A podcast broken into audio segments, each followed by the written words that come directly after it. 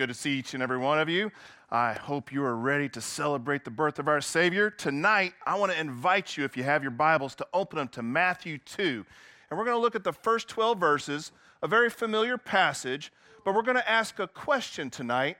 And for the children here, I want you to remember what we taught you a couple months ago how we're going to look at the text in their town, meaning the people who lived in the Bible long ago.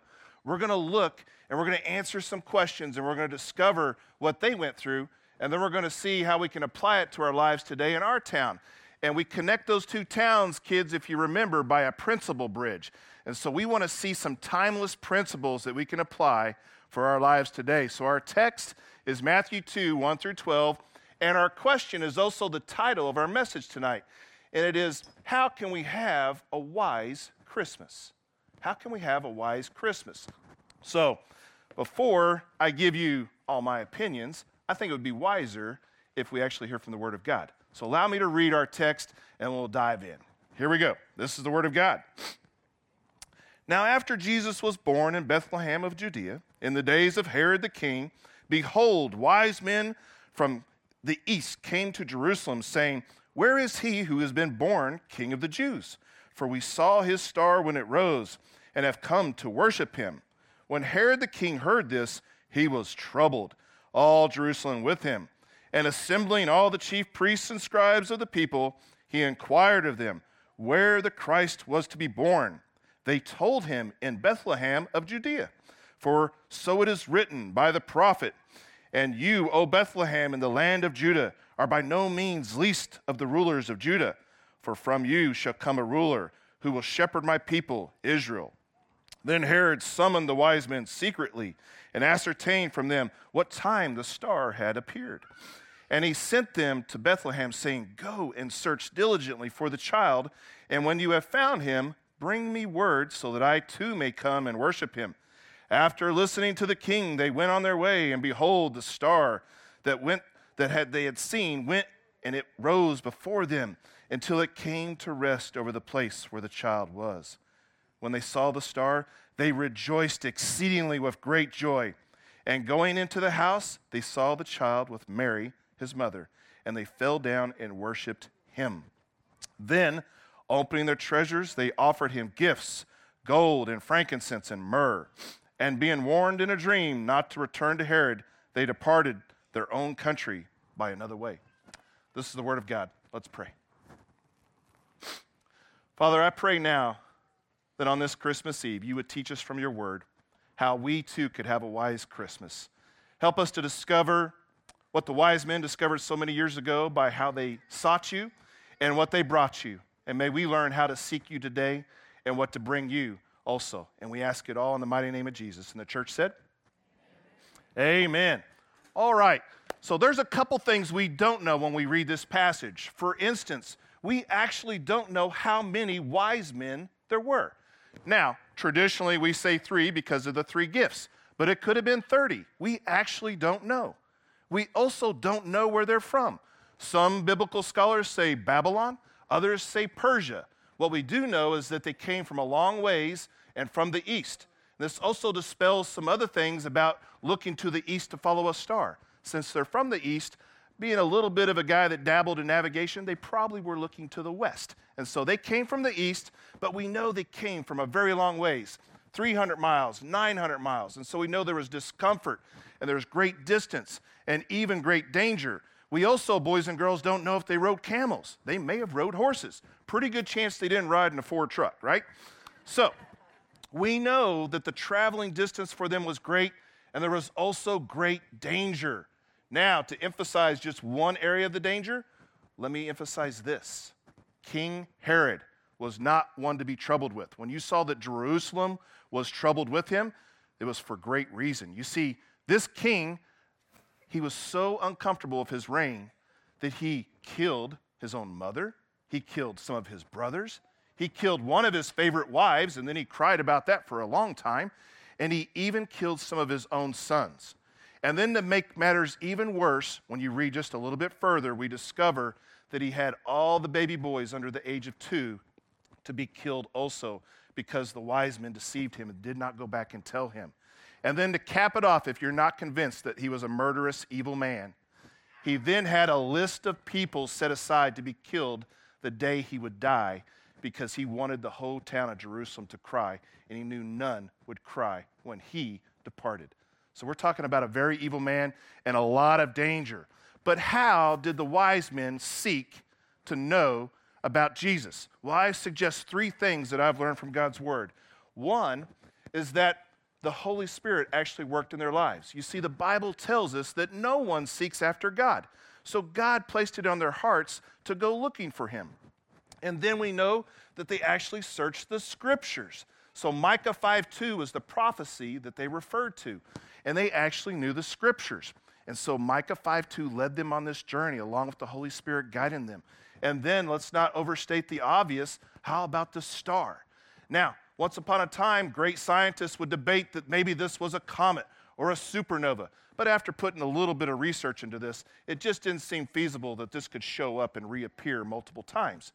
So, what most biblical scholars believe the star is, is the actual Shekinah glory of God. Just like in Exodus, when God led his people, he had led them by a pillar of cloud in the day and a pillar of fire by night.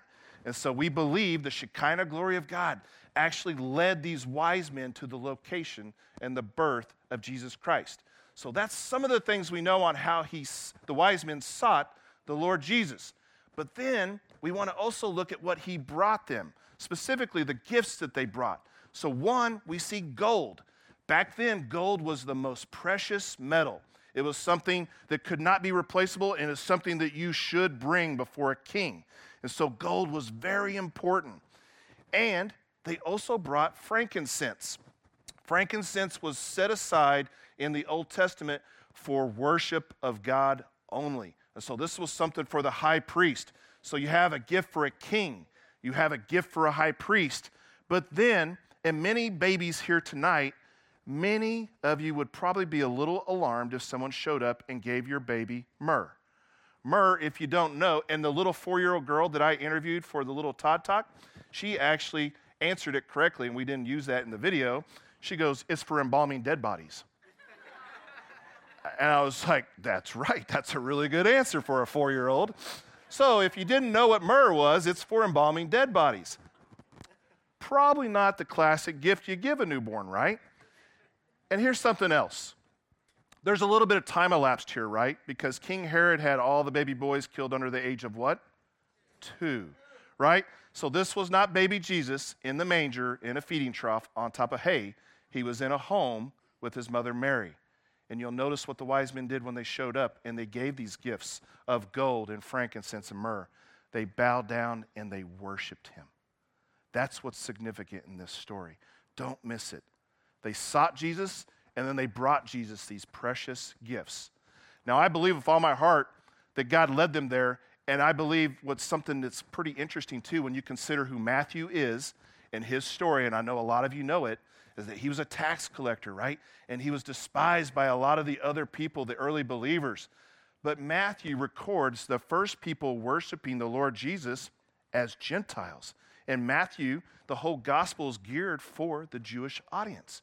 How fascinating is it that God sent Christ to the earth, and the first people worshiping in the gospel of Matthew is actually Gentiles. And then later on, we'll talk about this when we send each other out in the Great Commission, Christ then sends the church to tell the world about his kingdom. So, just something fascinating about this. But as I was thinking about this memorable story, one of the things that God impressed upon me is Todd, if it's so memorable, you shouldn't need notes to share this with people. And so that's maybe why you don't see a podium up here with an iPad and all my notes, because it is a memorable story. And it's a simple story. And boys and girls, this is what I want you to walk away with. We learned in their town some of the ways that the wise men sought Jesus and what they brought him. But the question is, how do we seek him today and what do we bring him ourselves? So let me make a suggestion. One, I know some people are watching online for various reasons, and some of you are here and maybe exploring Christianity. And this is one of the things that I love sharing. I've got friends that are atheists, or at least that's the title they use in the beginning of the story. And I will share, share with you that if you're here tonight and you're like, you know what, I'm here by total accident, Todd, because a friend invited me. I want to let you know that you're not here by accident, that God has you here for a specific reason. One of the things I've discovered sharing with friends that don't believe in God is this, and I call it the napkin, you know, illustration, but basically picture a piece of paper in front of me and it's the known knowledge of the whole universe. And I would ask you a question Are you an open minded or closed minded atheist? And most people respond, I have no idea what you're talking about. I said, Well, let's just say you're open minded.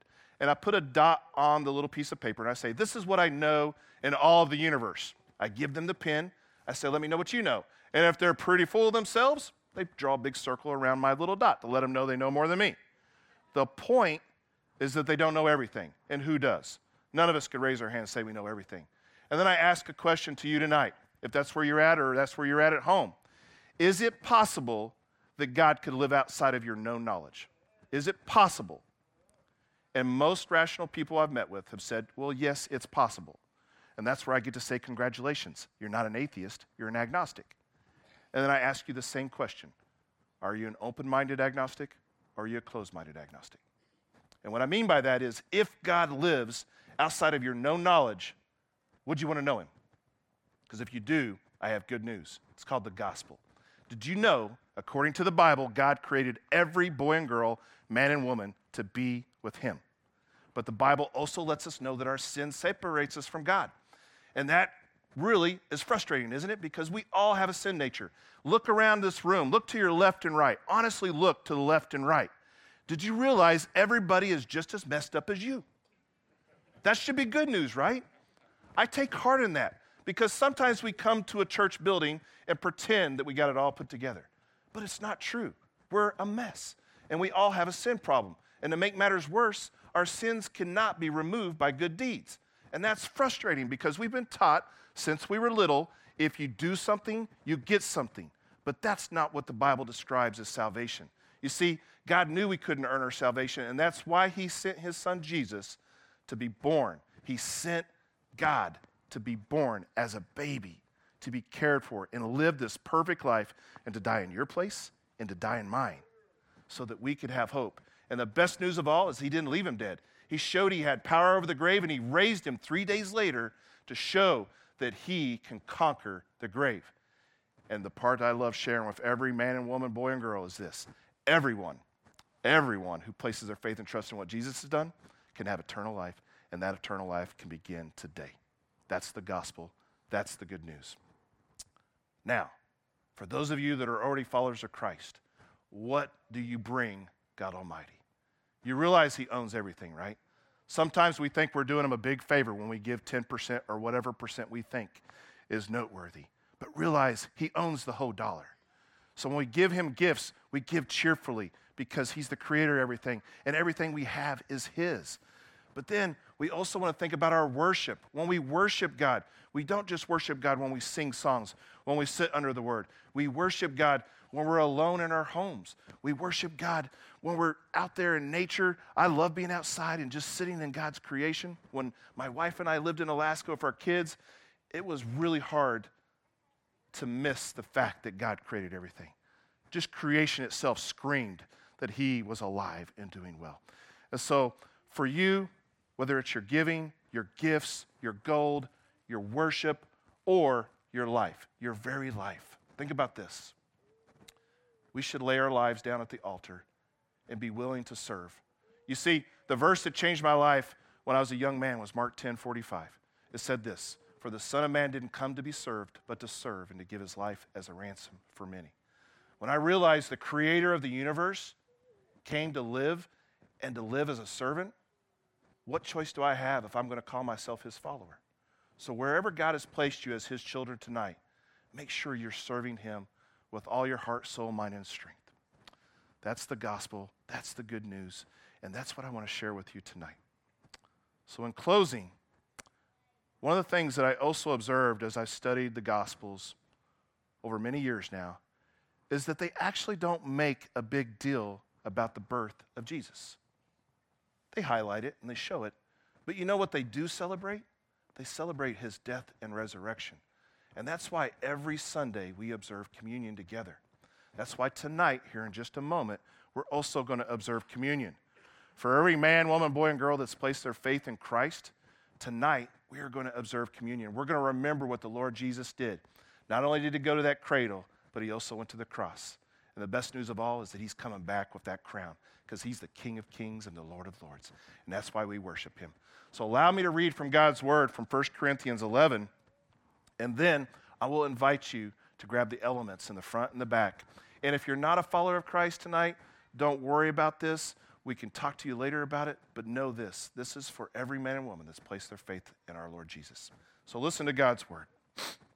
For I received from the Lord what I also delivered to you that the Lord Jesus, on the night when he was betrayed, took bread.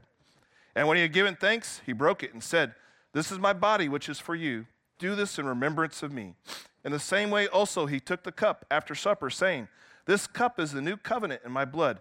Do this as often as you drink it do this as often as you drink it in remembrance of me. For as often as you eat this bread and drink the cup, you proclaim the Lord's death until he comes. Take a moment, church, to gather the elements, and then I'll lead us as we observe communion.